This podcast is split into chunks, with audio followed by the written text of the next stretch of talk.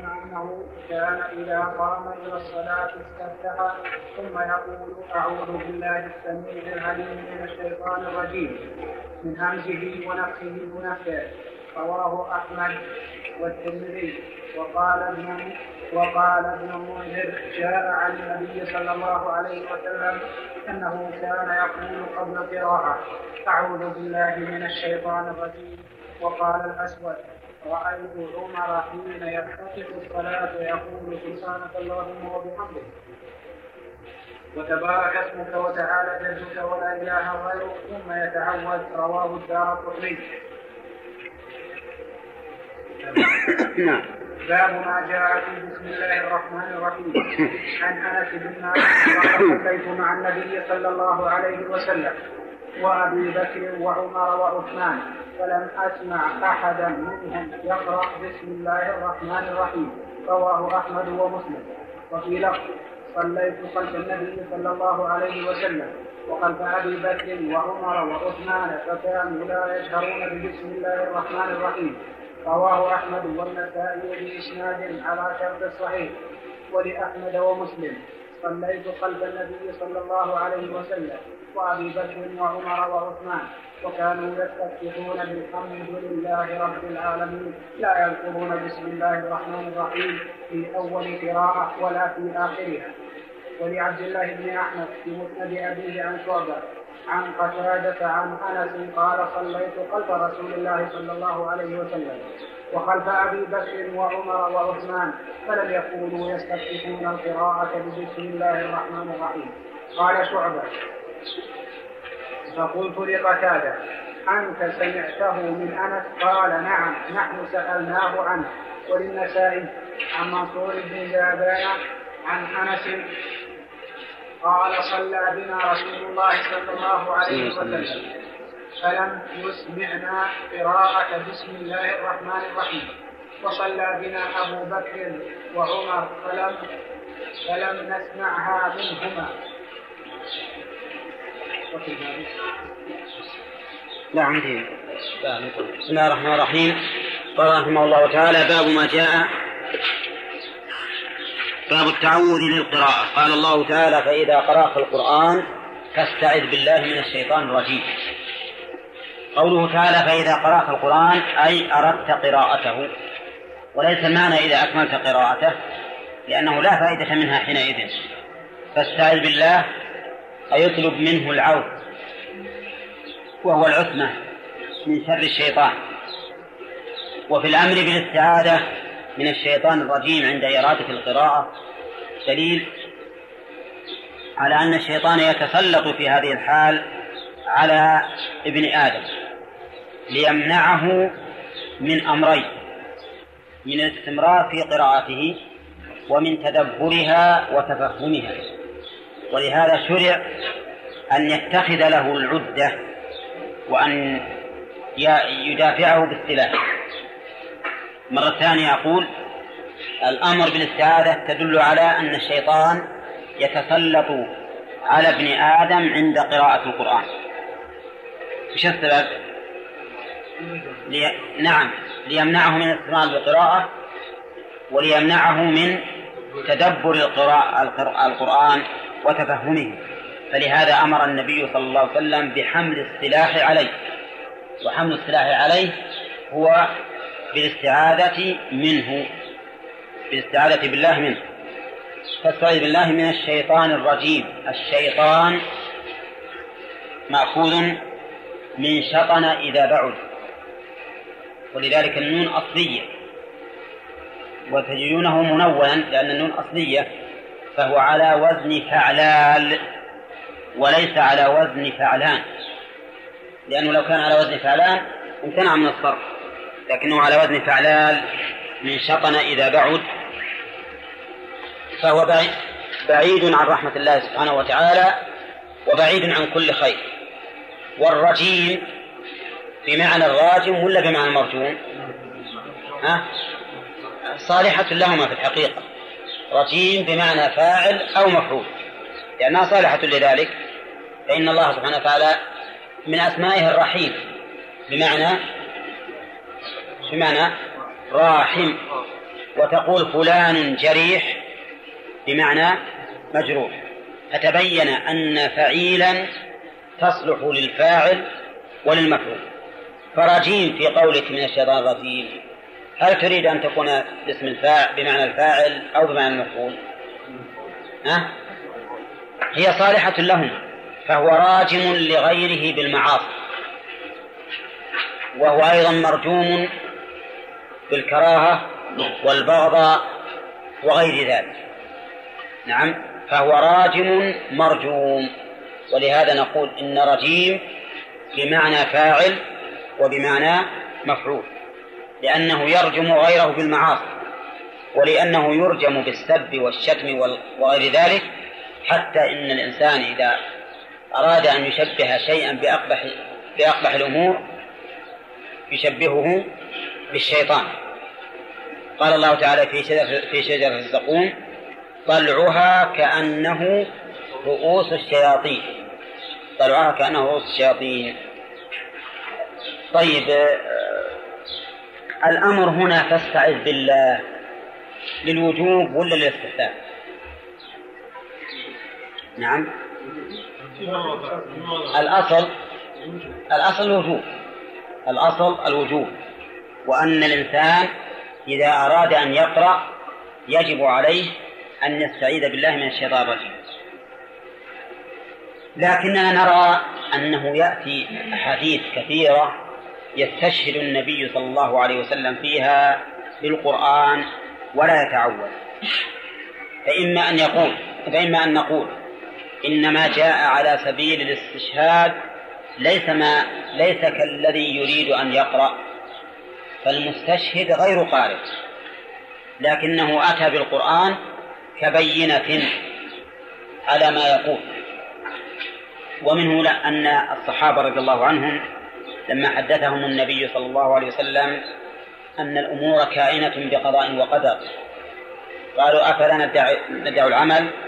قال اعملوا فكل ميسر لما خلق له. ثم تلا فأما من أعطى واتقى وصدق بالحسنى فسنيسره لليسر.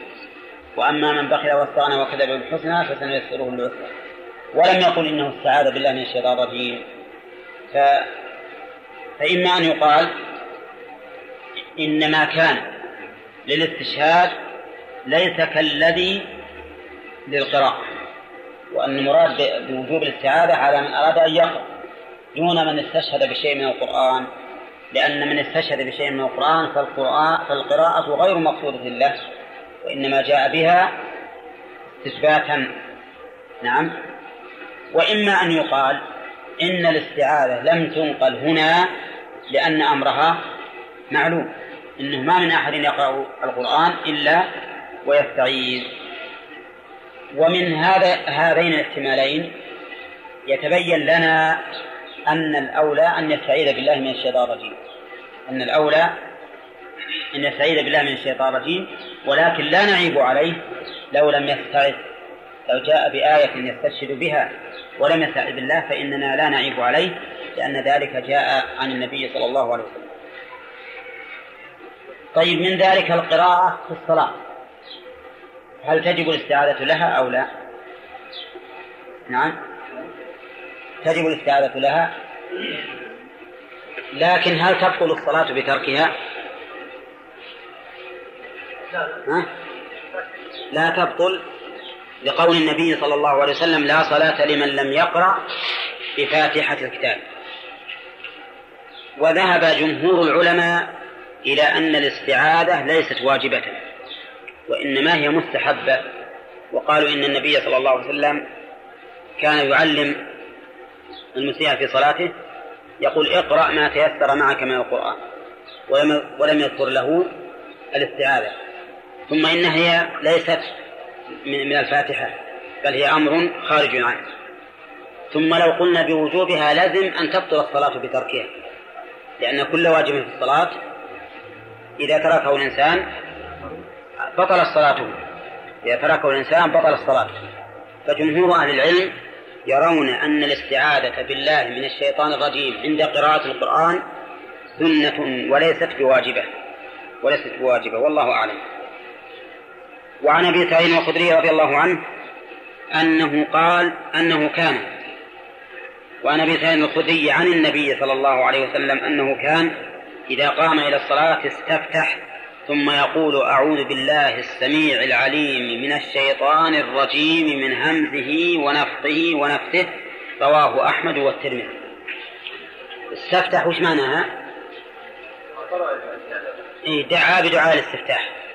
ثم يقول بعد ذلك أعوذ بالله السميع العليم من الشيطان الرجيم. هذه الزيادة بالله السميع العليم مأخوذة من قوله فاستعذ بالله إنه هو السميع العليم.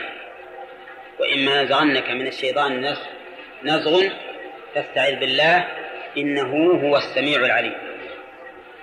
لكن الآية فيما إذا نزغ الإنسان نزغ من الشيطان. أما عند قراءة القرآن فقط فإن الله لم يقل استعذ بالله السميع العليم من الشيطان الرجيم. بل قال فاستعذ بالله من الشيطان الرجيم إنه ليس له سلطان على الذين آمنوا. ولهذا أكثر العلماء لا يرون هذه الزيادة السميع العليم من الشيطان الرجيم بل يقولون أعوذ بالله من الشيطان الرجيم. لكن لو زادها فلا حرج. لو زادها فلا حرج لأن هذا الحديث ما أعرف فيه علة. وقوله من همزه ونفخه ونفثه.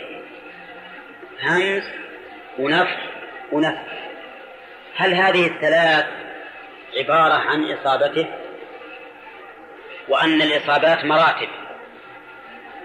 فأول همز ثم نفخ. ثم نفخ. فيكون هذا إشارة إلى أنك تستعيذ بالله من أي إصابة منه. سواء كانت بالهمز أو بالنفخ. ينفخ. أو بالنفخ وهو أقوى من النفخ لأن النفث نفخ معه ريح والنفخ بلا ريح. أو أن هذه الأشياء متباينة. عندي يقول الهمز الجنون والنفخ الكبر والنفث الشعر. لأن الشعراء يتبعهم الغاوون. ألم ترى أنهم في كل واد يهيمون إلى آخره؟ الله أعلم. إنما الذي يظهر لي أن المعنى الأول أولى. أن المراد بهمزه مسه الخفيف. والنفخ والنفث فوق ذلك. النفخ فوقه والنفث أعلى منهما. لأنه نفخ وريق. المعنى أنك تستعيذ بالله من جميع إصاباته. من جميع إصابات الشيطان. وتقدم معنى الشيطان الرجيم. وقال ابن المنذر جاء عن النبي صلى الله عليه وسلم أنه كان يقول قبل القراءة أعوذ بالله من الشيطان الرجيم. يعني ولم يكن فيه السميع العليم من همزه ونفخه ونفخه. وقال الأسود رأيت عمر حين يفتتح الصلاة يقول سبحانك اللهم وبحمدك وتبارك اسمك وتعالى جدك ولا إله غيرك ثم يتعوذ رواه الدار قطني. إذا الصلاة تكبيرة الإحرام ثم الاستفتاح ثم التعوذ ثم البسملة. باب ما جاء في بسم الله الرحمن الرحيم. يعني من إثباتها ومن كيفيتها. يقول عن أنس بن مالك رضي الله عنه قال صليت مع النبي صلى الله عليه وسلم وأبي بكر وعمر وعثمان فلم أسمع أحدا منهم يقرأ بسم الله الرحمن الرحيم. رواه أحمد والنسائي بإسناد على شرط الصحيح. شلون؟ لا والنسائي.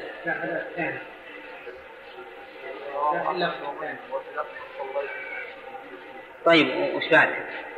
وفي لفظ صليت خلف رسول الله صلى الله عليه وسلم وخلف أبي بكر وعمر وعثمان فكانوا لا يجهرون. بسم الله الرحمن الرحيم. رواه أحمد والنسائي بإسناد على شرط المسلم هذا شرط الصحيح نعم. يعني الأول مشهور رواه من؟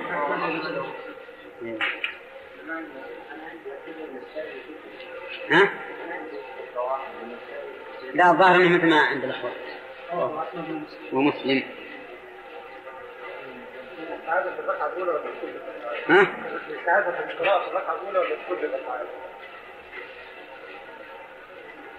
إي نعم. صحيح هذه تعديناه وهي لا بأس الاستعاذة بالله من الشيطان الرجيم. هل هي في كل ركعة أو في القراءة الأولى فقط؟ هذا بناه الفقهاء على أننا هل قراءة الصلاة قراءة واحدة أو هي قراءة متعددة؟ يعني كل ركعة مستقلة عن الأخرى. من العلماء من يرى أنها قراءة واحدة وهذا هو المذهب. من قراءة الصلاة قراءة واحدة. ولهذا قالوا يكره أنك تقرأ في الركعة الأولى سورة ثم تقرأ في الثانية سورة قبلها. مثل تقرأ بالأولى قل أعوذ برب الناس وفي الثانية قل أعوذ برب الفلق. لأن قراءة الصلاة واحدة والترتيب بين السور هو الذي اتفق عليه الصحابة رضي الله عنهم في مصحف الإمام عثمان. طيب. ومنهم من يرى أنه يتعوذ بكل ركعة. كل قراءة في ركعة يتعوذ لها. على أساس أن على بناء على أن كل ركعة لها قراءة مستقلة. لكن الصحيح أنه لا يتعوذ لكل ركعة وإنما يتعوذ في الركعة الأولى فقط لأنه ثبت في صحيح مسلم من حديث أبي هريرة أنه لما ذكر صفة صلاة النبي صلى الله عليه وسلم قال ثم قام إلى الراك إلى إلى الثانية فقرأ بالفاتحة ولم يسكت فقرأ بالفاتحة ولم يسكت فقالوا ولم يسكت يدل على أنه ما تعود لأنه لو تعود لكان ساكتا. على أن بعضهم يقول إن أبا هريرة إنما نفى السكوت الذي مثل سكوته في الركعة الأولى. وهو يسكت في الركعة الأولى طويلا. لأنه يقول اللهم باعد بيني وبين خطاياي إلى آخره. فيجعل ولم يسكت أي سكوته في الركعة الأولى فيحمل هذا النفي المطلق على النفي المقيد الذي فهم من من من فعله في الركعة الأولى. لكن الأولى لكن الأصل معنا أن النفي يكون على المطلق على الإطلاق حتى يوجد دليل بين على أنه نفي على التقييد. نعم. اي نعم. قراءة واحدة ولهذا يكره أن الإنسان يخالف بين السور في الركعة الأولى والثانية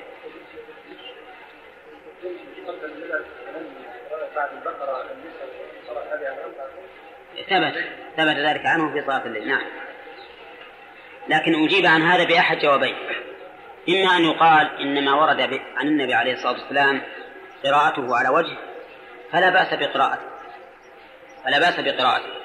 أو يقال إن هذا الأمر نسخ لأنه من غير الممكن أن الصحابة يتفقون في المصحف الإمام على خلاف الترتيب الذي قاله النبي عليه الصلاة والسلام.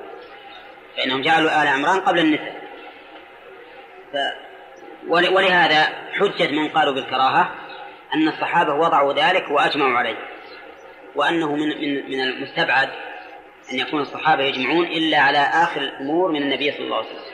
بدليل أن فيه آيات كانت تقرأ من القرآن وتوفي الرسول عليه الصلاة والسلام وهي فيما يقرأ من القرآن. مثل آيات تقدير الرضاع.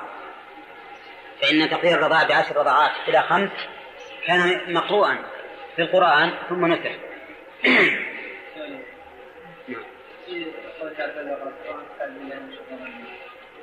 نعم. نعم.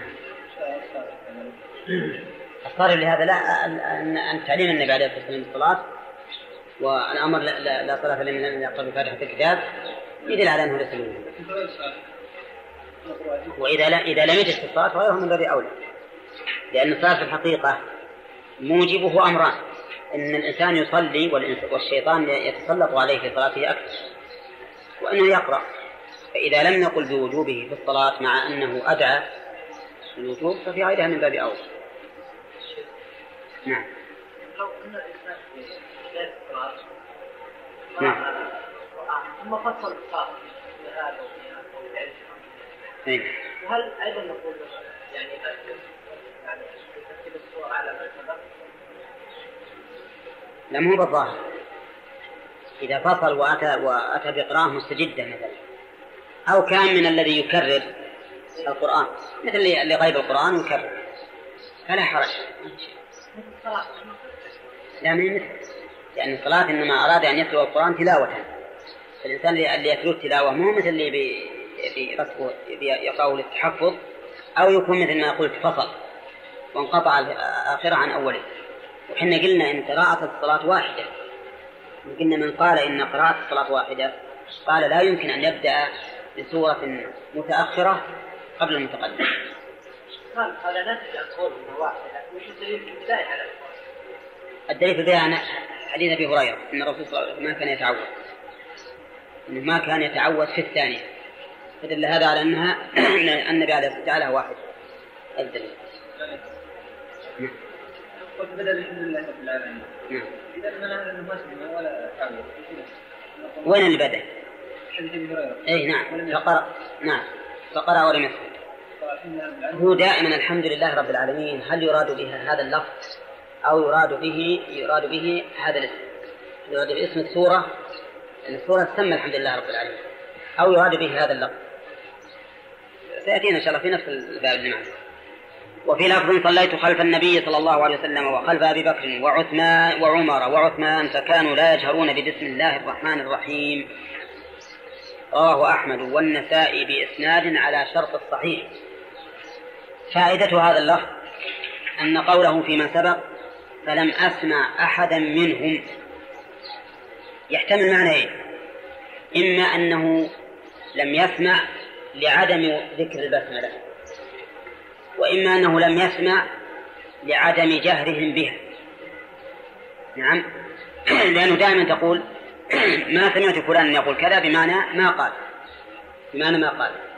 وإما أن المعنى لم أسمع أحدا يعني ولكنهم يقولونها جهرا لا سرا لكن هذا اللفظ الأخير فكانوا لا يجهرون. صريح في في أنهم يقولون لكن لا يجهرون. يقولون لكن لا يجهرون. وهذا هو الحق أن النبي صلى الله عليه وسلم وأبا بكر وعمر وعثمان كانوا يقولون بسم الله الرحمن الرحيم ولكنهم لا يجهرون بها كما ستأتي في الأحاديث إن شاء الله. ولأحمد ومسلم صليت خلف النبي صلى الله عليه وسلم وأبي بكر وعمر وعثمان فكانوا يستفتحون بالحمد لله رب العالمين لا يذكرون بسم الله الرحمن الرحيم في أول قراءة ولا في آخرها ولا آخرها. يعني ما عندي فيه في أول قراءة ولا في آخرها.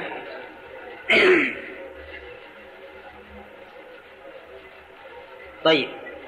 كانوا يستفتحون بالحمد لله رب العالمين لا يذكرون بسم الله الرحمن الرحيم. كلمة لا يذكرون هذه شبه صريحة بأنهم لا يقولون لا يبسملون ولهذا هذه الرواية أعلت وإن كانت في مسلم.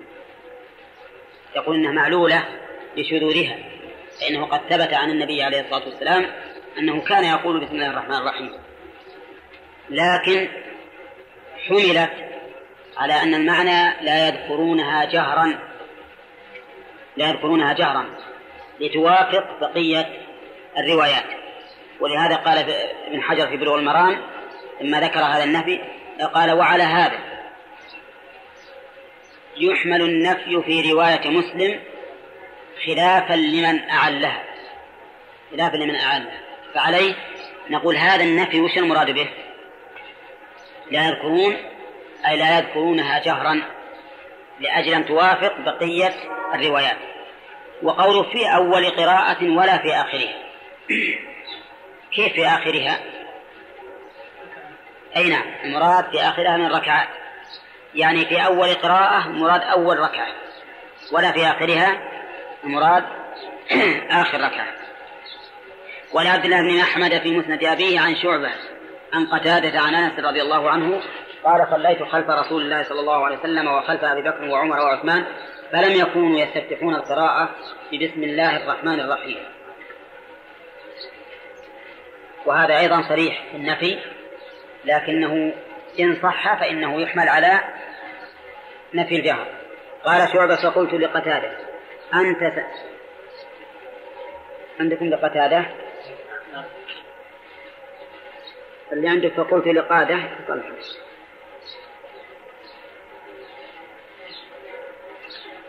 فقلت لقتادة أنت سمعته من أنس؟ قال نعم نحن سألناه عنه. وعن وللنسائي عن منصور بن زادان عن أنس بن مالك قال صلى بنا رسول الله صلى الله عليه وسلم فلم يسمعنا. قراءة بسم الله الرحمن الرحيم. وصلى بنا أبو بكر وعمر فلم نسمعها منهما. وعن وعن وعن ابن عبد الله بن بن قال سمعني أبي وأنا أقول بسم الله الرحمن الرحيم فقال يا بني إياك والحدث. قال ولم أرى أصحاب رسول الله صلى الله عليه وسلم ولم أرى من أصحاب رسول الله صلى الله عليه وسلم رجلا كان أبغض إليه حدثا في الإسلام منه. يعني من عبد الله بن مغفر رضي الله عنه. قال صليت مع رسول الله صلى الله عليه وسلم ومع أبي بكر ومع عمر ومع عثمان فلم أسمع أحدا منهم يقولها. فلا تقلها إذا أنت قرأت. قل إذا أنت قرأت فقل الحمد لله رب العالمين رواه الخمسة إلا أبا داود. هذا أيضا فيه الإنكار الإنكار على من أتى بحدث. ولو كان خيرا لأن البسملة خير لكن إذا أتى الإنسان بأمر حدث فإنه ينهى عنه. وفيه أيضا التلطف بالزجر والنهي. من نفسه من قوله يا بني وهكذا في قصص الأنبياء في القرآن تجد كل نبي يقول يا قوم يا قوم للتلطف معهم وإثارة حميتهم. طيب وفيه أيضا دليل على فضيلة بغض الحدث في الإسلام وأن الإنسان الذي يبغض المحدثات دليل على محبته للسنة. بخلاف الإنسان الذي يركن إليها أو يقوم منها مقاما سلبيا. لأن بعض الناس يقوم من المحدثات مقام التأييد. وهذا واضح من مبتدئ وبعض الناس يقوم منها مقام المبغض المنكر. وهذا هو صاحب السنة. وبعض الناس يقوم منها مقام السلبي. لا لا يبغض وينكر ولا يؤيد. ولا يؤيد ويحب. وربما يتلو قوله تعالى عن النصارى ورهبانية ابتدعوها وجعلنا في قلوب الذين اتبعوه رأفة ورحمة ورهبانية ابتدعوها ما كتبناها عليهم إلا ابتغاء رضوان الله. واستدلاله بهذه الآية دليل دليل عليه لأن هذا إنما كان في النصارى ونحن منهيون عن عنه عن اتباعهم والتشبه بهم. فالحاصل أن علامة حب الإنسان للسنة واتباعه لها وتقيده بها أن يكون منكرا للحوادث. مهما استحسنها فاعلوها. كل إنسان يستحسن بدعة فإن في قلبه بلاء. أما الإنسان الذي يكره البدع ويبغضها وينكر على فاعليها فهذا هو ما كان عليه السلف الصالح رحمه الله.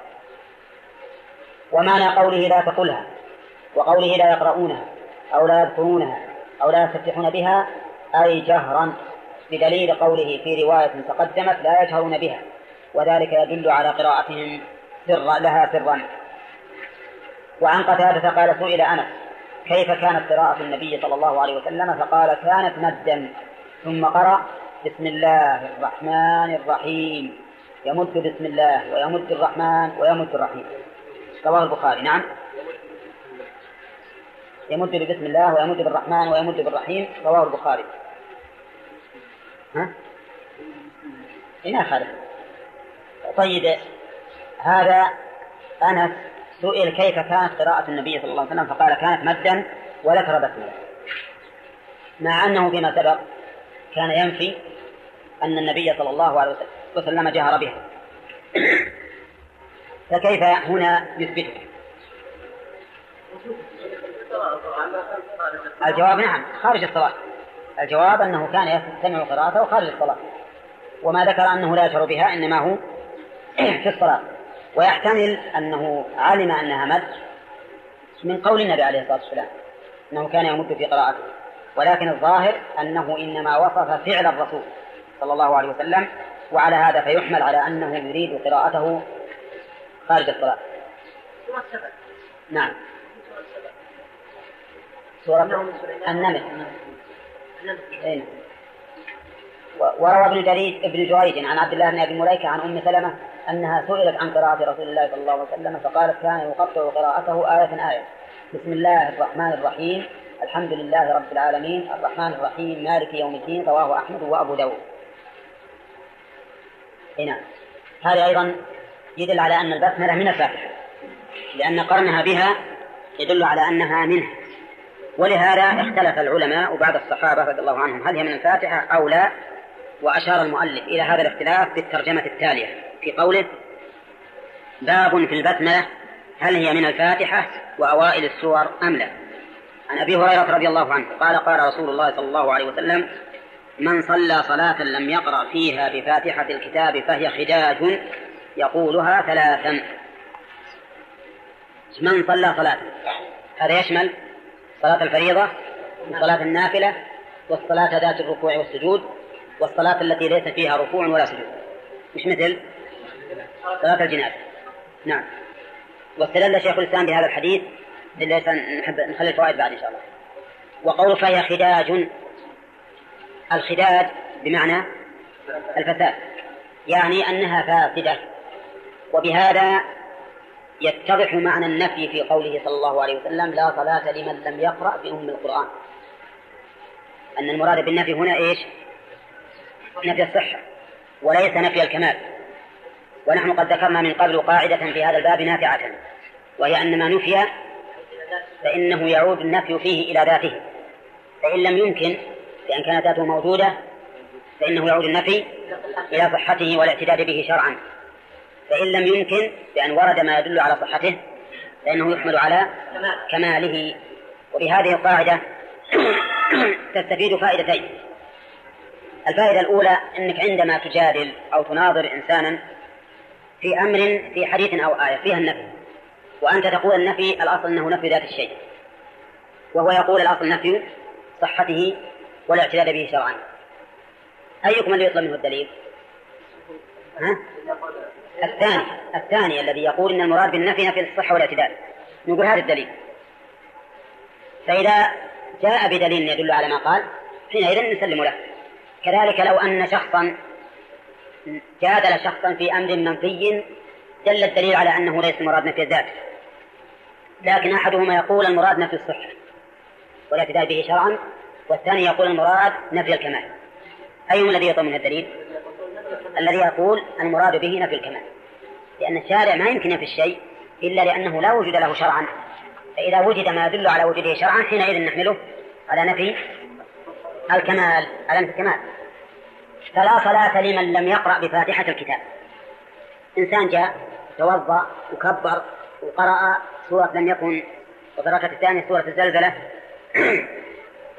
وسلم. هل صلى ولا ما صلى؟ طيب ما قرأ الفاتحة.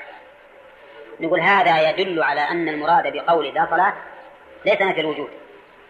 لأن الصلاة قد توجد لكن نفي إيش؟ الصحة والاعتداد بها شرعا. نقول هذه الصلاة ما تصح شرعا. إذا قال قائل فلا تصح.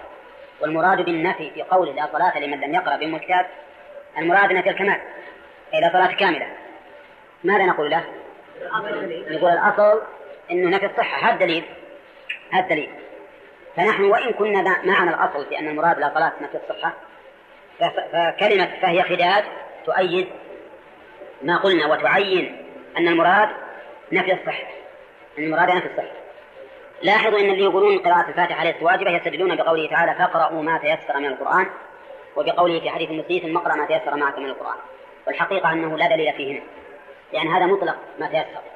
والفاتحة مقيدة ومعلوم أن المطلق يحمل على المقيد. نعم صالح؟ أي نعم. مثلا إذا قلت لا رجل عندي وهو صحيح ما أعرف رجل في الحديث؟ مثلا لا إله إلا الله لا إله إلا الله في القرآن والحديث. ما في موجود إله أبدا حق إلا الله. نعم.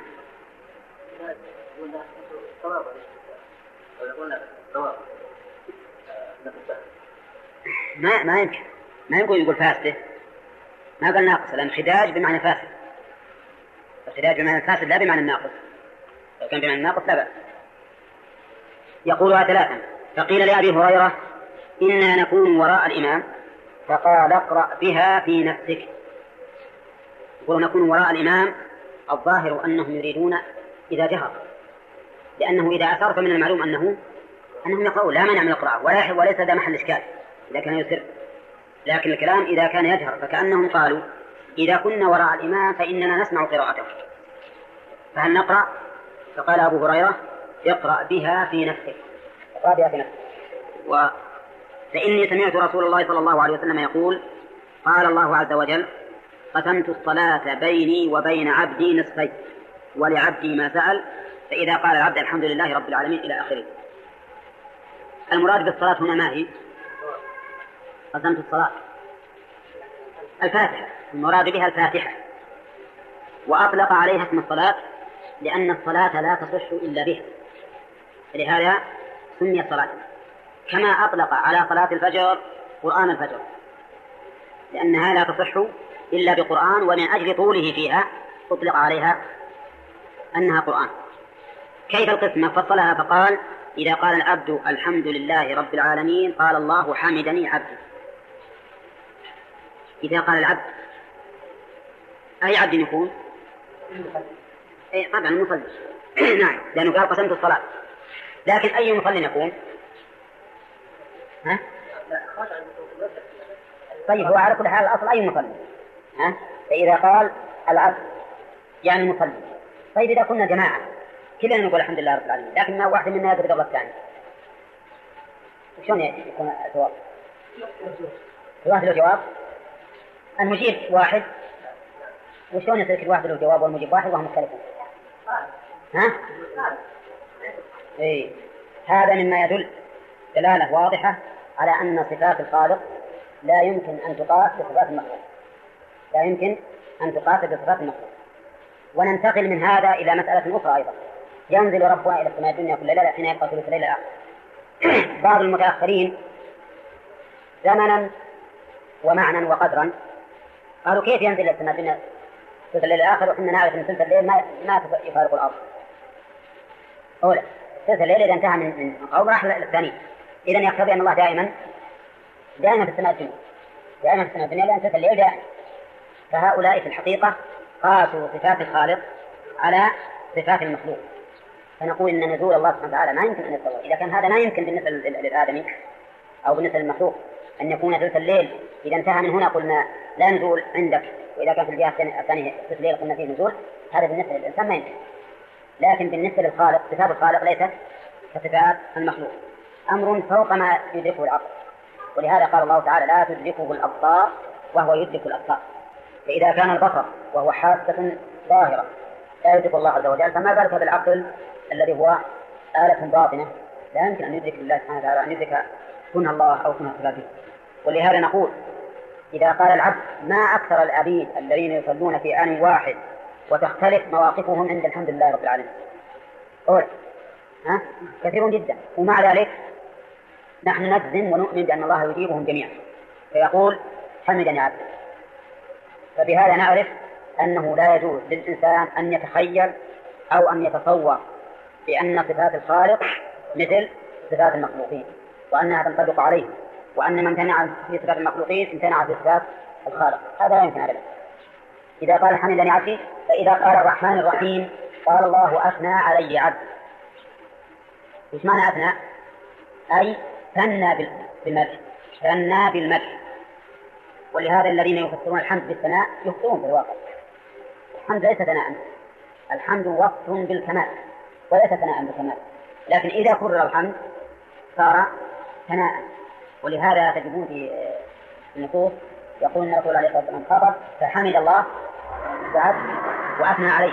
ما يقول حمد الله اثنى عليه حمد الله وأثنى عليه فتفسير بعض المؤلفين رحمهم الله الحمد بالثناء غير محرر الحمد هو الوصف بالكمال مع المحبة والتعظيم والثناء هو تكرار أوصاف الكمال.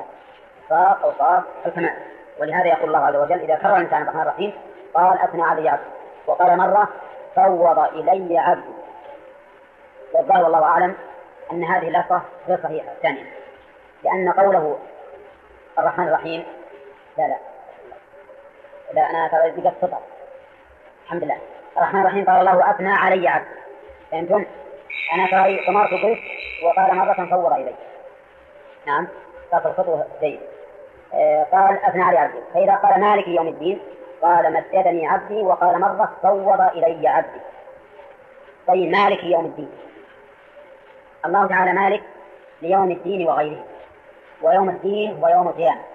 والدين بمعنى الجزاء ويطلق الدين بمعنى العمل وبمعنى الجزاء ففي قوله تعالى اليوم أكملت لكم دينكم. المراد به العمل. وفي قوله تعالى مالك يوم الدين. أو ما أدراك ما يوم الدين. المراد به الجزاء. فالدين يطلق على العمل والجزاء ومنه قولهم كما تدين. إذا طيب مالك يوم الدين فيها تمجيد لله سبحانه وتعالى بالملك. الملك العظيم الذي يكون حينما تتلاشى الملكيات كلها. يوم الدين هذا تمجيد. لكن في رواية فوض إلي عبدي. هذا أيضا وجه التفويض فيه أن كونه مالك ليوم الدين هو مالك أيضا للدنيا للدنيا وفي هذا تفويض ولكن التفويض أوضح في الجملة التالية إياك نعبد وإياك نستعين فإن هذا تفويض بين في قوله وإياك نستعين قال الله هذا بيني وبين عبدي ولعبدي سأل فالعبادة لله والعون للمخلوق العون من الله للمخلوق والعبادة من المخلوق لله فإذا قال اهدنا الصراط المستقيم صراط الذين أنعمت عليهم غير المغضوب عليهم ولا الضالين قال هذا لعبدي ولعبدي ما سأل رواه الجماعة إلا البخاري وابن ماجه. طبعا كلام عليه بعد. نعم مع المحبة والتعظيم. مع المحبة والتعظيم. أي. والثناء هو تكرار ذلك الوقت أو تكرار الحمد.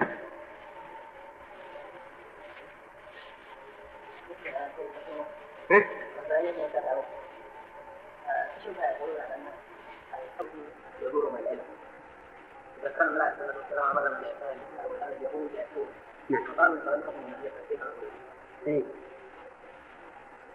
يقول النبي أمر بمخالفة اليهود أو مخالفة المشركين أو المجوس فإذا فعلوا ما, ما, أمرنا به ما ما يعود نهيا لأن ما أمرنا به هو الفطرة كما ثبت في الحديث أيضا قال الفطرة عشر ولا يقرأ منها إلا اولئك فنحن لا نترك الفطرة من أجل أن هؤلاء يوافقون فيها.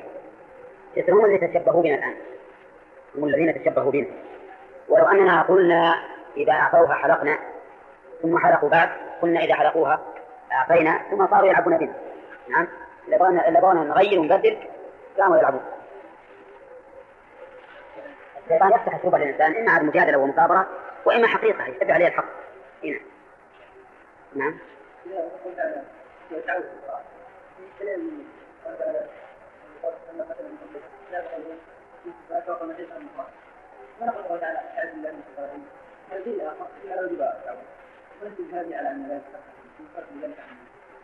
كيف؟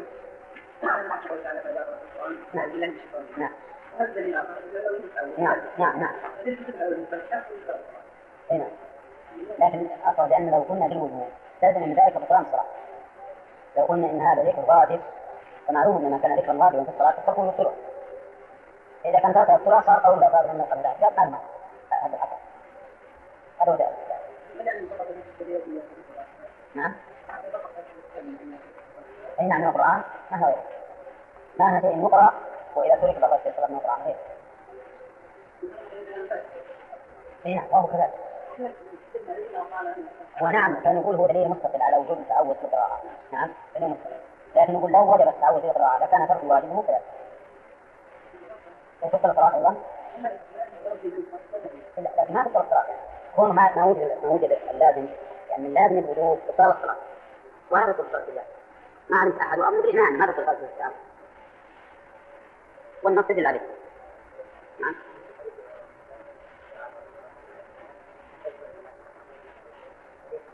اي نعرف هذا تمثيل تمثيل فقط. اي نعم هذا تمثيل ما ذكر شيء أظن؟ اليوم؟ زين والنحو ذكر شيء؟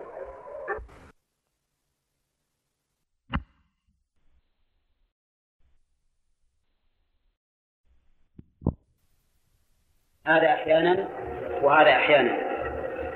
وسبق شرح بعض الكلمات التي وردت في حديث علي وانتهينا إلى قوله والخير في يديك والشر ليس إليك. الخير في في للظرفية وأل في الخير للعموم. يعني كل خير فهو في يد الله والله سبحانه وتعالى يؤتيه من يشاء حسب حكمته. فالخير كله في يد الله قليله وكثيره. وهو سبحانه وتعالى يؤتيه من يشاء حسب ما تقتضيه الحكمة. أما الشر لم يقل والشر في يديك بل نفى الشر عنه. قال والشر ليس إليك فلا ينسب إلى الله شر. لو أننا نسبنا الشر إلى الله لكان معنى ذلك أننا وصفنا الله وحاشاه من ذلك بأنه شرير. وليس كذلك الواقع بل هو تعالى ذو فضل وخير وإحسان وليس ذا شر وإساءة أبدا. ما في ما ما لا ينسب الشر إلى الله لا يجوز أن تنسب الشر إلى الله أبدا. ولا يعارض ذلك وجوب الإيمان بالقدر خيره وشره. فإننا نقول الإيمان بالقدر خيره وشره واجب. والقدر منين؟ من الله. وهذا قد يتراءى الإنسان في أول الأمر أن في قدر الله شر. إن في قدر الله شرا. ولكن الرسول صلى الله عليه وسلم يقول الشر ليس إليك. فكيف توفق بين هذا النفي والشر ليس إليك وبين إثبات الشر في قوله الإيمان بالقدر خيره وشره. كيف توفق مع أن القدر كله من الله عز وجل. الجواب التوفيق بينهما هو أن النبي عليه الصلاة والسلام هنا يقول الشر ليس إليك. يعني لا ينسب إليك شر حتى في الأمور القدرية التي هي شر فإن الشر لا ينسب إلى الله. لأن الشر الذي يكون في القدر ليس بحسب فعل الله عز وجل ولكن بحسب المفعول. وفرق بين إضافة الشر إلى المفعول وإضافته إلى الفاعل. فالشر الذي لا ينسب إليه هو الشر الذي ينسب إلى الفاعل. فالله تعالى فعله ليس بشر لكن المفعول الذي يقع يكون شرا ويكون خيرا. نضرب لكم مثالا يتضح به المقام. عندما تكوي ابنك في النار لمرض ألم به تريد بذلك شفاءه. الكي بالنار مؤلم ولا لا؟ وهو شر ولا غير شر؟ شر. لا شك إنك إذا كويت بالنار مو مثل إذا ما أعطيته ماء بارد يشربه عطشان نعم. هذا شر لكن فعلك هذا الفعل من أجل طلب الشفاء له؟ خير ولا شر؟ ليس شر. بل هو خير. بل هو خير. هكذا ما يقضيه الله سبحانه وتعالى من أمور الشر هي بالنسبة إلى فعله ليست بشر. بل هي خير. خلق إبليس. إبليس لا شك, لا شك أنه شر. أليس كذلك؟ بل هو شر ومصدر الشر. فإذا خلق الله له هل يوصف بأنه شر؟ خلق الله له لا يوصف بأنه شر لأنه لحكمة عظيمة بالغة فصار بذلك خيرا. والشر إنما وقع في المخلوق الشيطان الذي هو مخلوق. كذلك عندما تقول الناس قد يكونون في خصف وقد يكونون في جد. الخصف والرخاء خير والجدب والشدة شر ولا خير؟ شر. لكن ومعلوم أن الجد والشدة من الله عز وجل. لكن بالنسبة إلى تقدير الله لها وإلى خلق الله لها ليست بشر لأن الله تعالى أوجدها لحكمة وكونها لحكمة تنافي أن تكون شرا. والحاصل أن أن الجمع بينهم. أن يقال الشر الذي في القضاء والقدر ليس شرا بحسب فعل الله وإيجاده له ولكنه شر بحسب المفعول المخلوق بحسب المفعول المخلوق. فالشر في المخلوق المقضي وليس الشر في القضاء والخلق بل إن ما قضى به الله فإن إن, إن قضاء الله له وتقدير الله له خير ولهذا, ولهذا يجب على الإنسان أن يؤمن بالقضاء وأما المقضي ففيه تفصيل منه ما يجب الرضا به والإيمان وقبوله ومنها ما لا يجب فالمعاصي مقضية ولا غير مقضية؟ ها؟ مقضية ومع ذلك لا يجوز الرضا بها لا يجوز الرضا بها كذلك أيضا الطاعات مقضية ويجوز الرضا بها لأنها طاعة لكن أصل قضاء أصل القضاء بالمعاصي أصل القضاء بالمعاصي يجب الرضا به ولا ما يجب؟ ها؟ يجب ولا يجوز إنك تعترض على الله تقول ليش يقدر المعاصي؟ ليش يخلي في الناس عصاة؟ هذا لا يجوز لكن يجوز إنك تعترض على العاصي نفسه في معصيته. ولهذا يجب أن تفرق بين القضاء الذي هو فعل الله وبين المقضي الذي هو مفعوله. فالقضاء ليس بشر ولا يمكن أن يكون فيه شر لأننا لو نسبنا الشر إلى القضاء لكان معنى ذلك أن الله سبحانه وتعالى ذو شر وحشاه من ذلك. لكن الشر إنما يكون في إيش؟ في المفعول المقضي. يكون الشر فيه لكنه ما قضي وقدر إلا لحكمة. فمن حيث الحكمة التي قضي من أجلها يكون خيرا. آه الآن عندما نجد في الخلق فمنكم كافر ومنكم مؤمن. نعم. وجود الكفار في الخلق يعني الكفر في الخلق شر. لكن تقدير الله لهذا الكفر شر ولا لا؟ ها؟ ليس بشر بل هو خير. لولا وجود الكفار ما علم المؤمن ولولا وجود الكفار ما قام الجهاد ولولا وجود الكفار ما حصل الامتحان. لو كان الناس كلهم مؤمنين من يجاهدون؟ ومن يعرف المؤمن حقا؟ لأن الإنسان إذا كان في بيئة مؤمنة مثلا يبي يمشي مع الناس. ما يمكن يشهد عنهم. لكن إذا كان في الناس كفار ومؤمنين حصل بذلك الابتلاء والامتحان والجهاد والقتال والأمر بالمعروف والنهي عن المنكر وغير ذلك من وغير ذلك من الحكم الكثيرة. على كل حال يجب أن نعرف أن الشر ليس إلى الله ولا يجوز نسبته إلى الله عز وجل. ولهذا يغلط بعض الناس الذي يقول الخير والشر بيد الله. هذا ما يجوز؟ وإن كان الشر يقع بما خلق الله لكن لا لا بخلق الله. فالنبي عليه الصلاة والسلام فرق هنا بين الخير والشر. أنا بك وإليك. نعم. ها؟ نعم. نعم. نعم. في عندك ها؟ الخير كله في يديك. نعم. أنا بك وإليك. أنا بك وإليك. وش معنى بك؟ يعني موجود بك وقائم بك. موجود بك. ما أوجدني إلا أنت. وقائم بك لا أقوم إلا بك.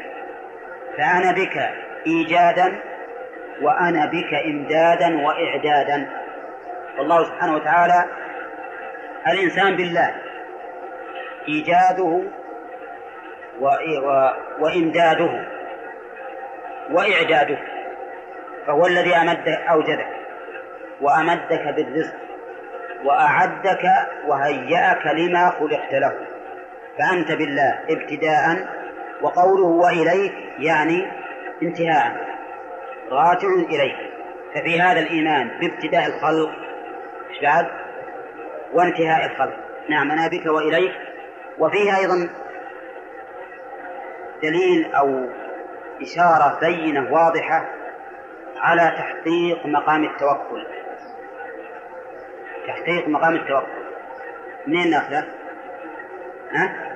أنا بك لأنك ما دام اعترفت بأن قيامك بالله كما أن إيجادك بالله فإذا كان قيامك بالله فعلى من تعتمد؟ ها؟ تعتمد عليه سبحانه وتعالى. تباركت وتعاليت. أستغفرك وأتوب إليك. تباركت أي عظمت بركتك.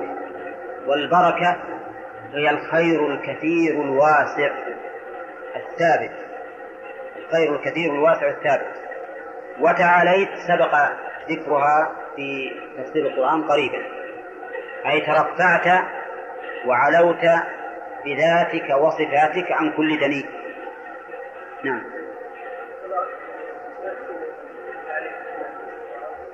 بمعنى إيش؟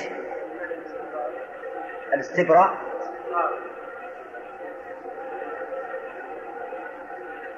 لا هذه المبالغة يعني المبالغة في البركة من التاء الموجودة.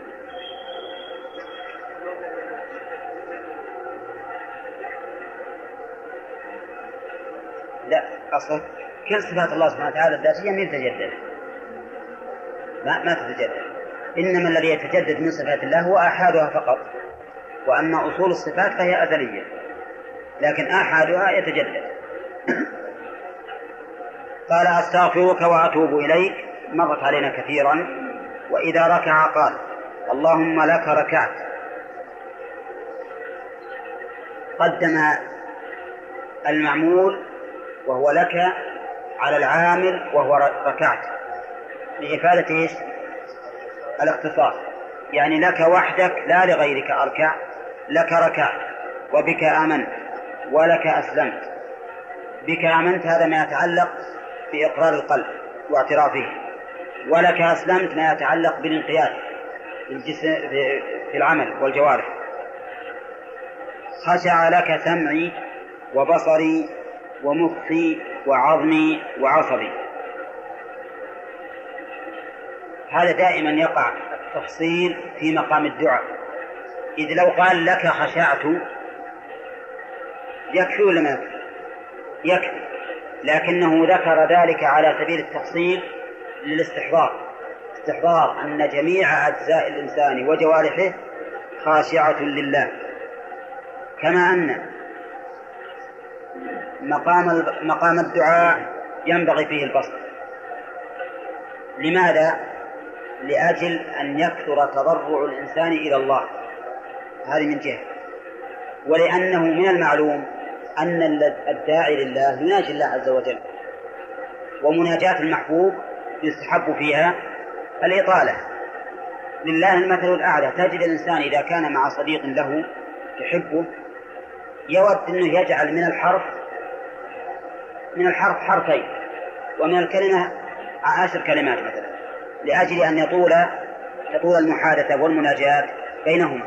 كذلك بالنسبة للداعي هو يناجي الله عز وجل. فلهذا جاء البسط في مقام الدعاء لأنه مقام مناجاة لله سبحانه وتعالى ومناجاة المحبوب تستحب فيها الإطالة. فصار الفائدة من البسط في مقام الدعاء أمران اللي يحضرنا الآن. الأمر الأول استحضار أن أن بالتفصيل استحضار ما يطلب وبيان الحاجة إليه من الجزئيات والكليات. والثاني أن مقام الدعاء مناجاة لله عز وجل ومناجاة المحبوب يستحب فيها الإطالة. فإذا رفع رأسه قال اللهم ربنا لك الحمد. هذا أحد الأوجه التي ورد فيها هذا الذكر. اللهم ربنا لك الحمد. وورد أيضا بوجه آخر هو ربنا ولك الحمد. وبوجه ثالث ربنا لك الحمد. وبوجه رابع اللهم ربنا ولك الحمد. كل هذه الأوجه وردت في هذا الذكر. فأي وجه قلته به أجزأك. بل الذي ينبغي أن تقول هذا مرة وهذا مرة على حسب ما سبق في تقريرنا. ملء السماوات وملء الأرض وملء ما بينهما وملء ما شئت من شيء بعد. طيب لك الحمد. الحمد تقدم لنا كثيرا أنه وصف المحمود مع المحبة وصف المحمود بالصفات الكاملة مع المحبة والتعظيم.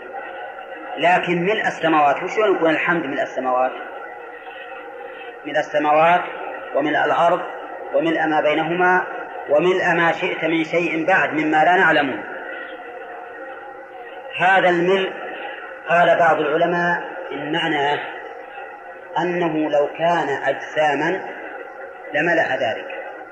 لو كان أجساما هذا الحمد لملأ السماوات والأرض وما بينهما وما شاء الله من بعد وقال بعض العلماء إن هذا كناية عن المبالغة في كثرة الحمد وعظم الحمد ولا حاجة إلى أن يقدره أجساما بل هذا من باب المبالغة. وقال آخرون إن إن حمد الله سبحانه وتعالى يكون على صفاته وعلى أفعاله. وأفعاله تبارك وتعالى قد ملأت السماوات والأرض وما بينهما وما شاء من بعد فكأنه يقول لك الحمد على جميع أفعالك التي تصدرها في السماوات والأرض وما بينهما وما شئت من شيء بعد. وهذا القول جيد جدا.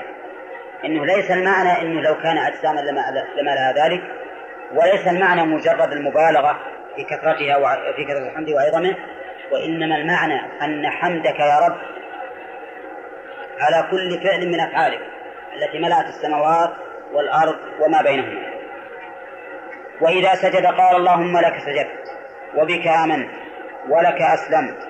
سجد وجهي لله الذي خلقه وصوره وشق سمعه وبصره فتبارك الله أحسن الخالقين.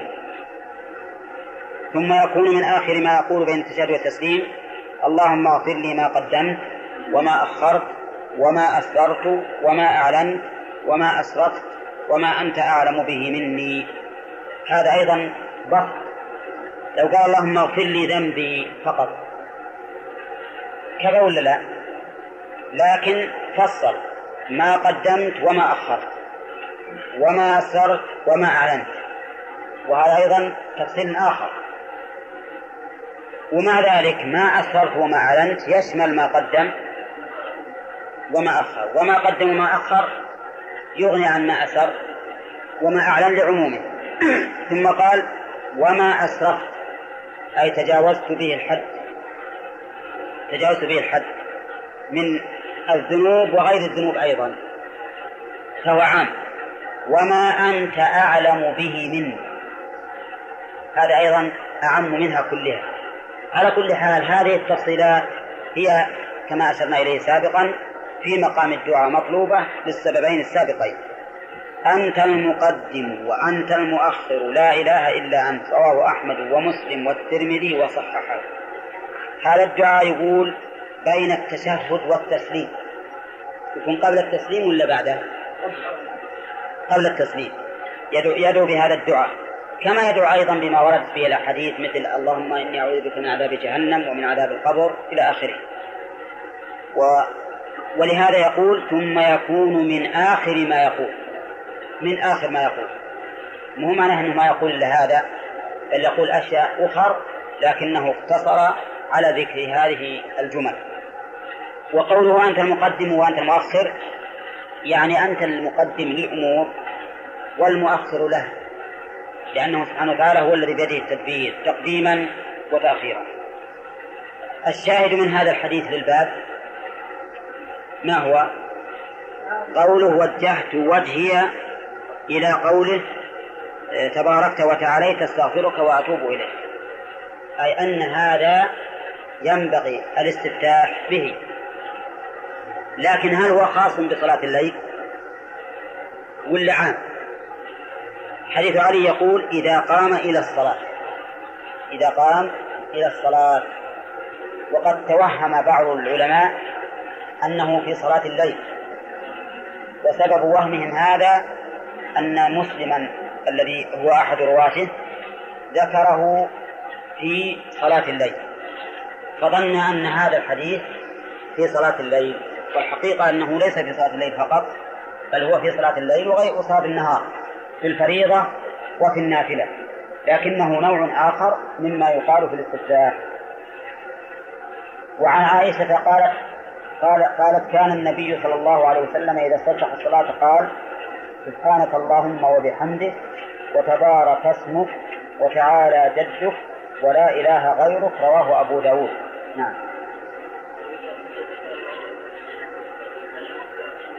إيش؟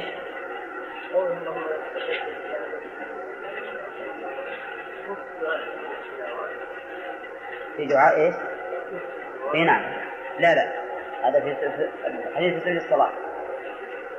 وإن ورد في سجود التلاوة يكون هذا تحقيقا. نعم.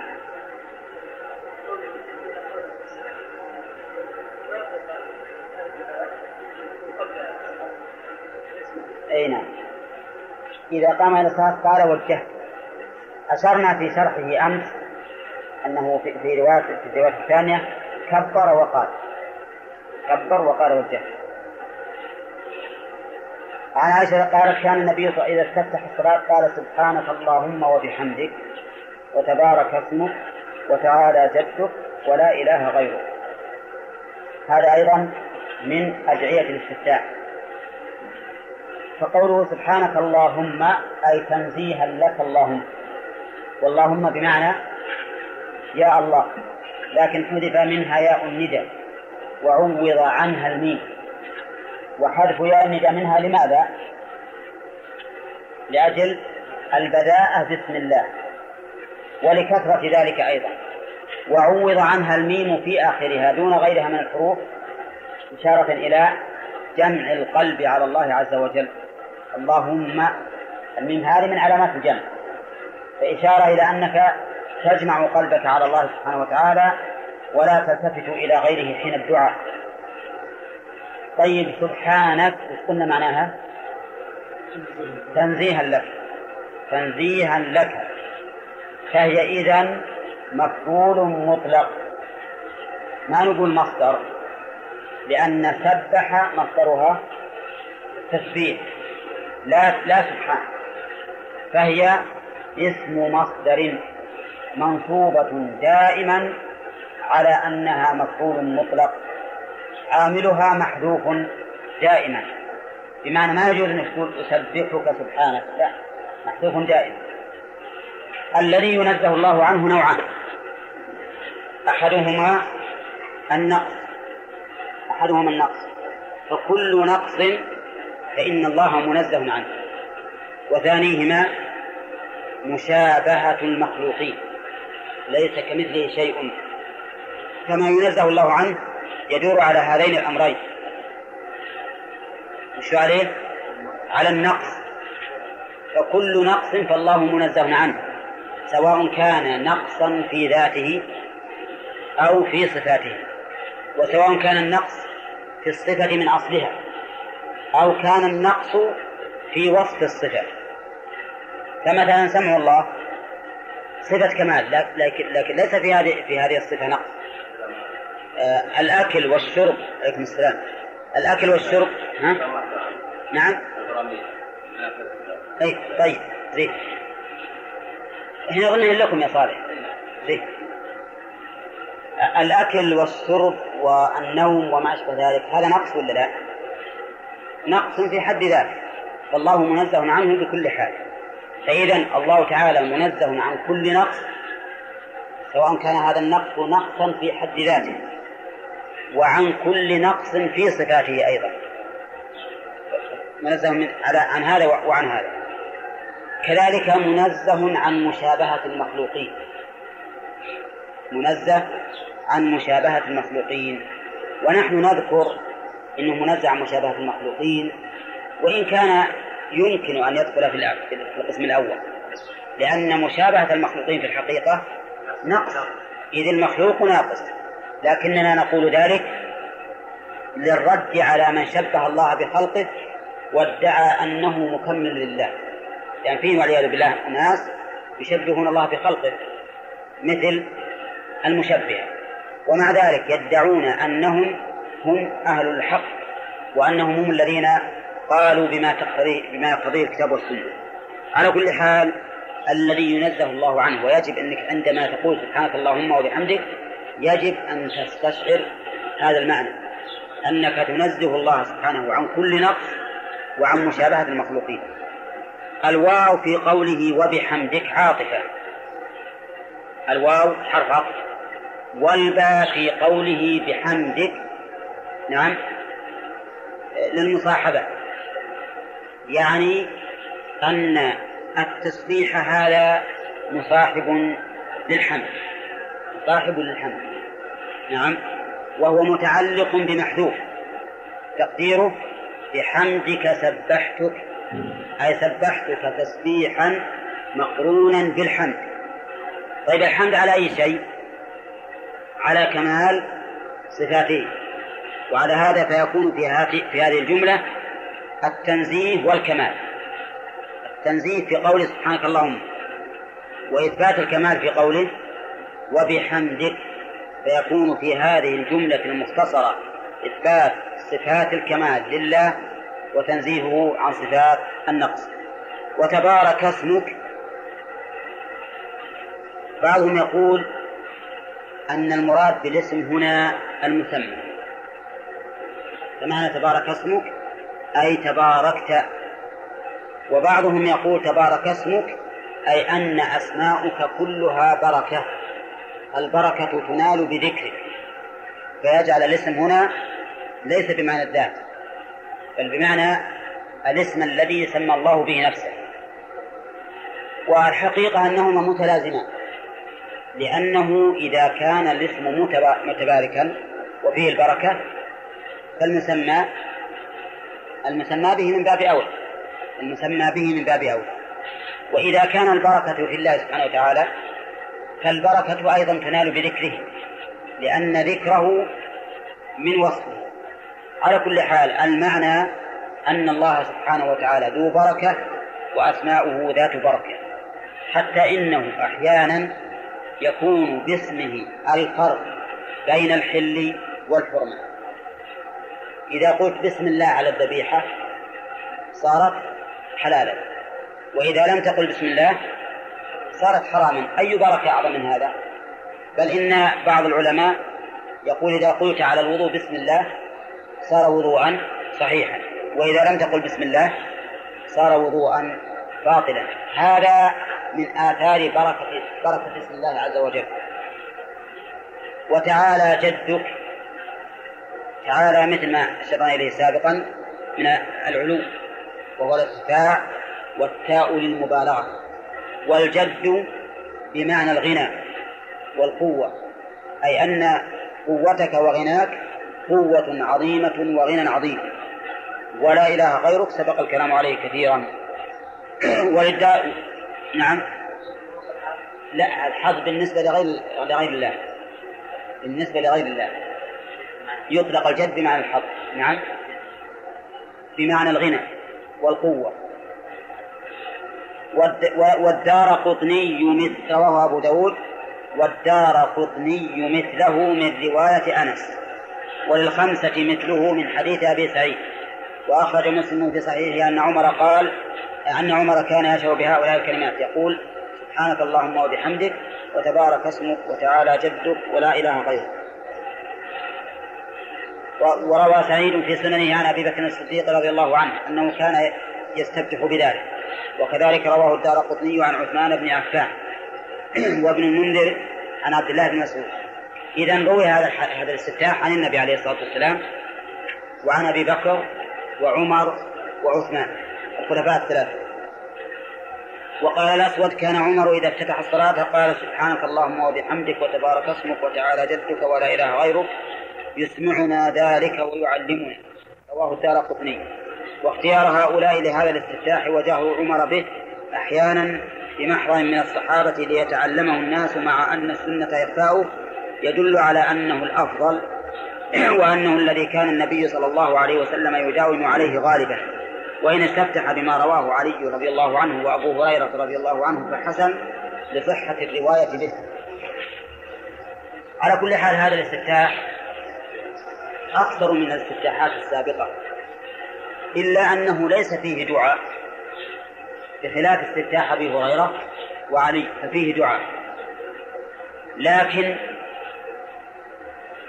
يقولون إن الثناء متضمن للدعاء. الثناء على الله سبحانه وتعالى متضمن للدعاء لأنك إنما أثنيت عليه طلبا لثوابه وفضله فهو متضمن للدعاء. يقول الشاعر إذا أثنى عليك المرء يوما كفاه من تعرضه الثناء. كفاه من تعرضه الثناء.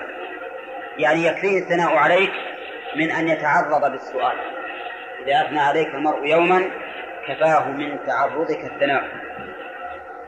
فعلى كل حال هذا الحديث كله تنزيه لله سبحانه وتعالى وثناء عليه وهذا يغني عن الدعاء. فيه أيضا استفتاح ما ذكره المؤلف خاص بصيام الليل وهو قول النبي صلى الله عليه وسلم اللهم رب جبرائيل وميكائيل وإسرافيل فاطر السماوات والأرض عالم الغيب والشهادة أنت تحكم بين عبادك فيما كانوا فيه يختلفون اهدني لما اختلف فيه من الحق بإذنك إنك تهدي من تشاء إلى صراط مستقيم. هذا الاستفتاح خاص بصلاة الليل. نعم. من اللي يسأل؟ لا. الأفضل كما قررناه في العبادات الواردة على وجوه متنوعة أن تأخذ بوجه منه. بدون جمع. إذا جمع فهو خلاف السنة. لأن الذين رووا عن النبي عليه الصلاة والسلام أنه قال ذلك ما رووا أنه قال الثاني في آن واحد. فلهذا نقول الجمع بينها خلاف السنة لأن السنة إنما وردت بفعل هذا والثاني روى أنه فعل هذا ولم يروي ولم يروي ما, ما روي عنه ثانيا وهكذا. فالسنة حقيقة هو أنك تفعل هذا مرة وهذا مرة. نعم.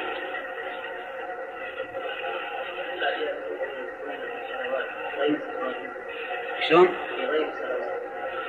وش اللي في الصلوات؟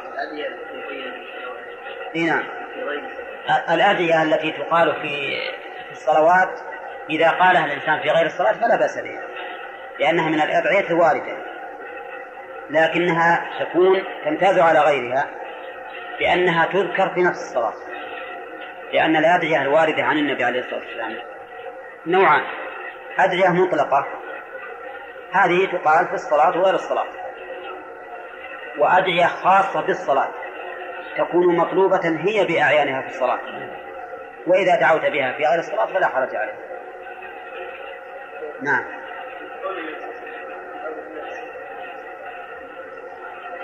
نعم. لا هذا يعد من الاستعاذة. وسيأتي في الباب الذي بعده. نعم.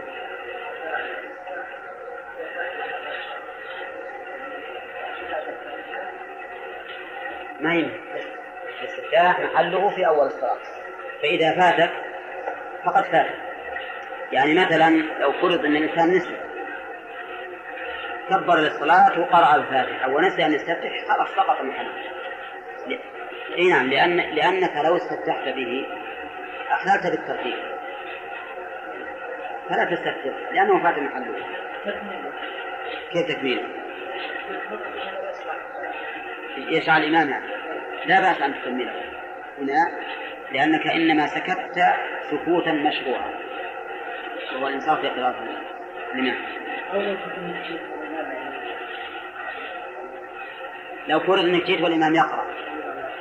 إن كان يقرأ الفاتحة فبإمكانك أن تسكت حتى يخلص منها وتستفتح في سكتته ثم تقرأ الفاتحة.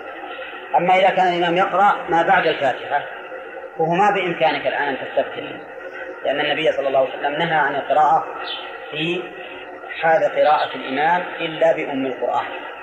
وإن كان بعض العلماء يقول إن الرسول صلى الله عليه وسلم نهى عن القراءة والاستفتاح ليس من القراءة. لكننا جوابنا على هذا أنه إذا كان نهى عن القراءة وهي مطلوبة كما يطلب الاستفتاح فالاستفتاح مثلها. إن لم يكن أولى. فإذا جئت والإمام يقرأ ما بعد الفاتحة. فأنت لا تستفتح ولكن تقرأ الفاتحة لئلا تفوتك هنا. إيه.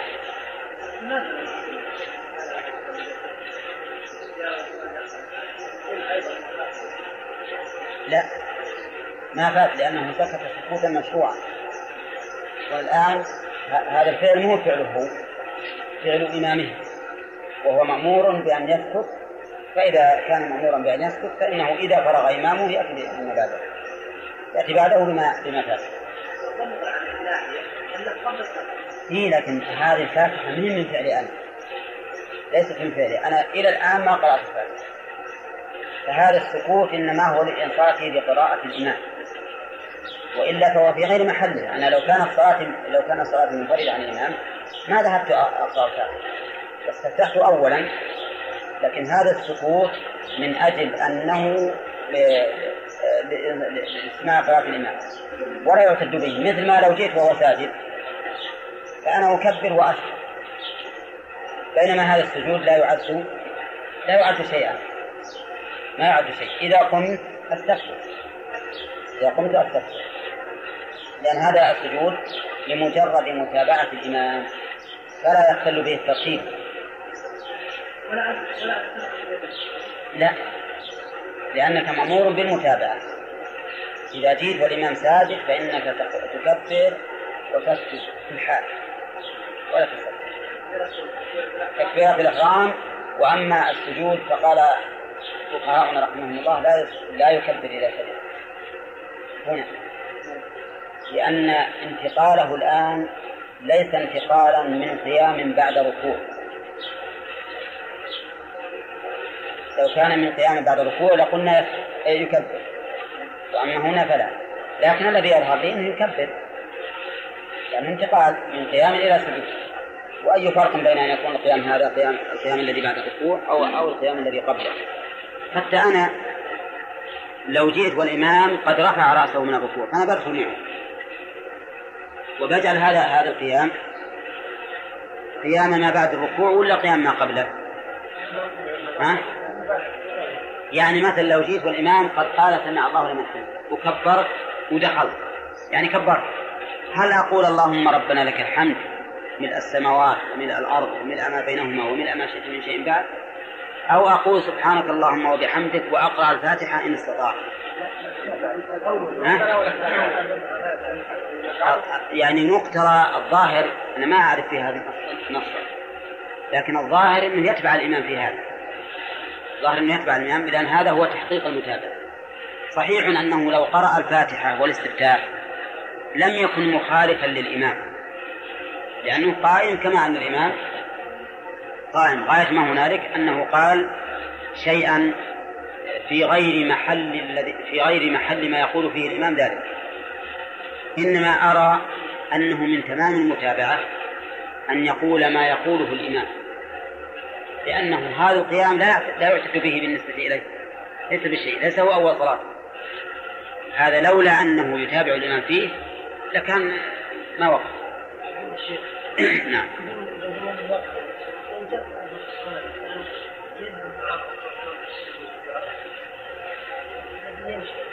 هو إذا إذا وافق الإمام ساجد ما في محل القراءة إذا وافقه قائما بعد الركوع هذا محل الإشكال.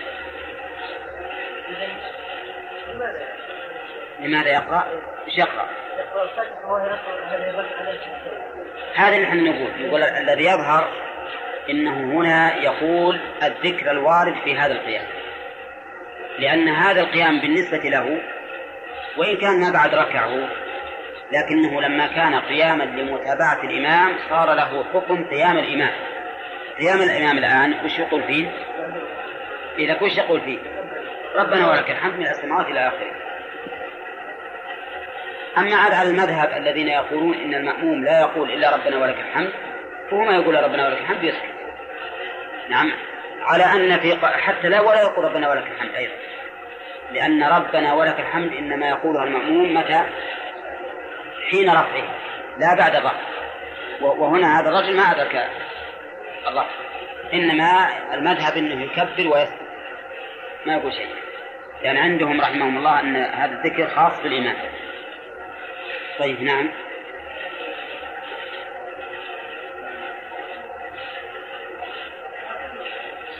إيه هذا هذا أقول هذا مما يؤيد ما, ما ذهبنا إليه. إنه ما يقرأ الفاتحة. إنه يقول ربنا ولك إنه يقول يحمد الله سبحانه وتعالى من السماوات ومن الأرض ومن ما بينهما ومن ما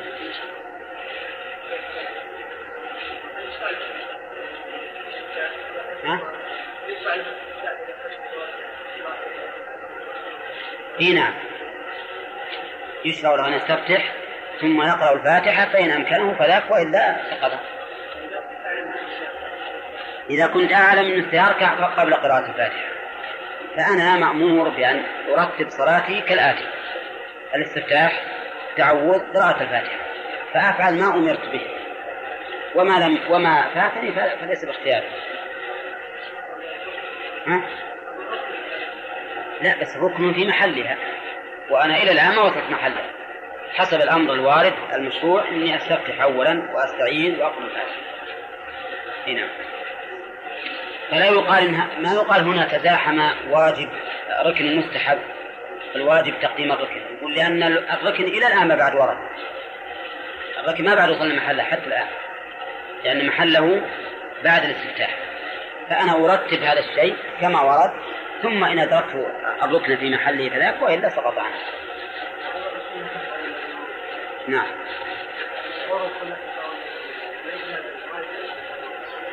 هذا إذا كان الإمام يجهر هذا إذا كان الإمام يجهر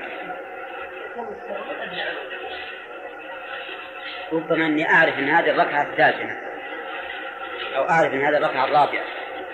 نعم. أو أعرف أنه ممكن قايم فأنا أخشى أن يركع لا ولا صحيح ما أدري وش نعم.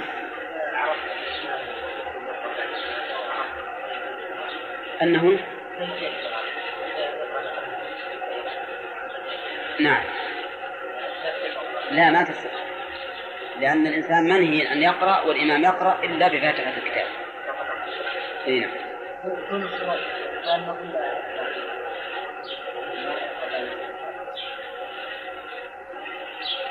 والله على كل حال ناقصة لكنه نقص مأمور به. نقص مأمور به والنقص المأمور به جعله النبي صلى الله عليه وسلم نقصا وإن كان مأمورا به. مثل نقص المرأة في دينها بترك الصلاة مع أنها مأمورة بترك الصلاة. فهذا يقال نقص الاستفتاح فحرم ثوابه لكنه يؤجر على الاستماع. يؤجر على الامتثال بأنه لا يقرأ إلا ذلك لكن يفوته أجر أجر الاستفتاح نعم.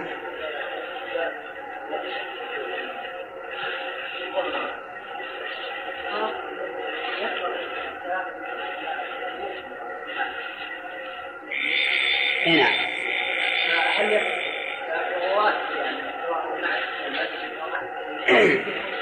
اي نعم. هذا ما نجاوب عليه. ما نجاوب على هذا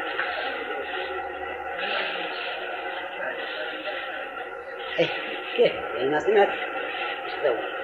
السائل سأل عنه بصوت مرتفع وجرى فيه أيضا نقاش ما هو بس مجرد جواب السكوت أنا أجبت وجرى فيه مناقشة.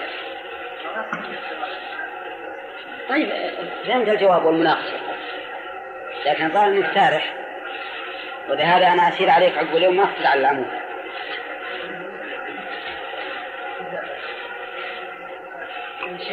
نعم ها؟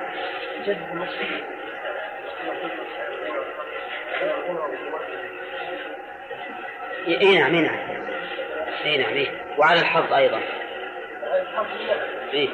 وكذلك على على هذا ها؟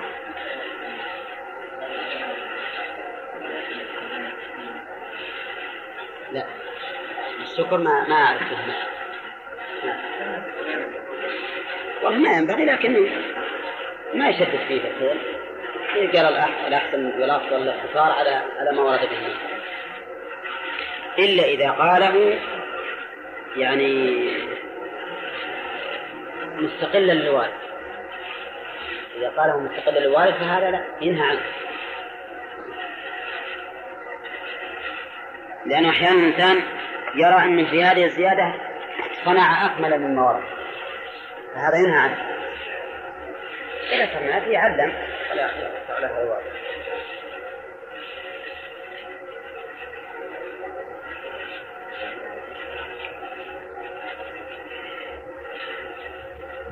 سمعنا يا عبد الله. أو ما شرط طيب اللي ما محمد.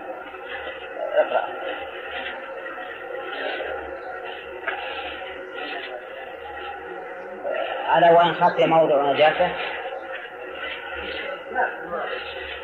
ويطهر بول غلامه هذا بعد أخذناه الظاهر ويعفى في غير ماء ومكروه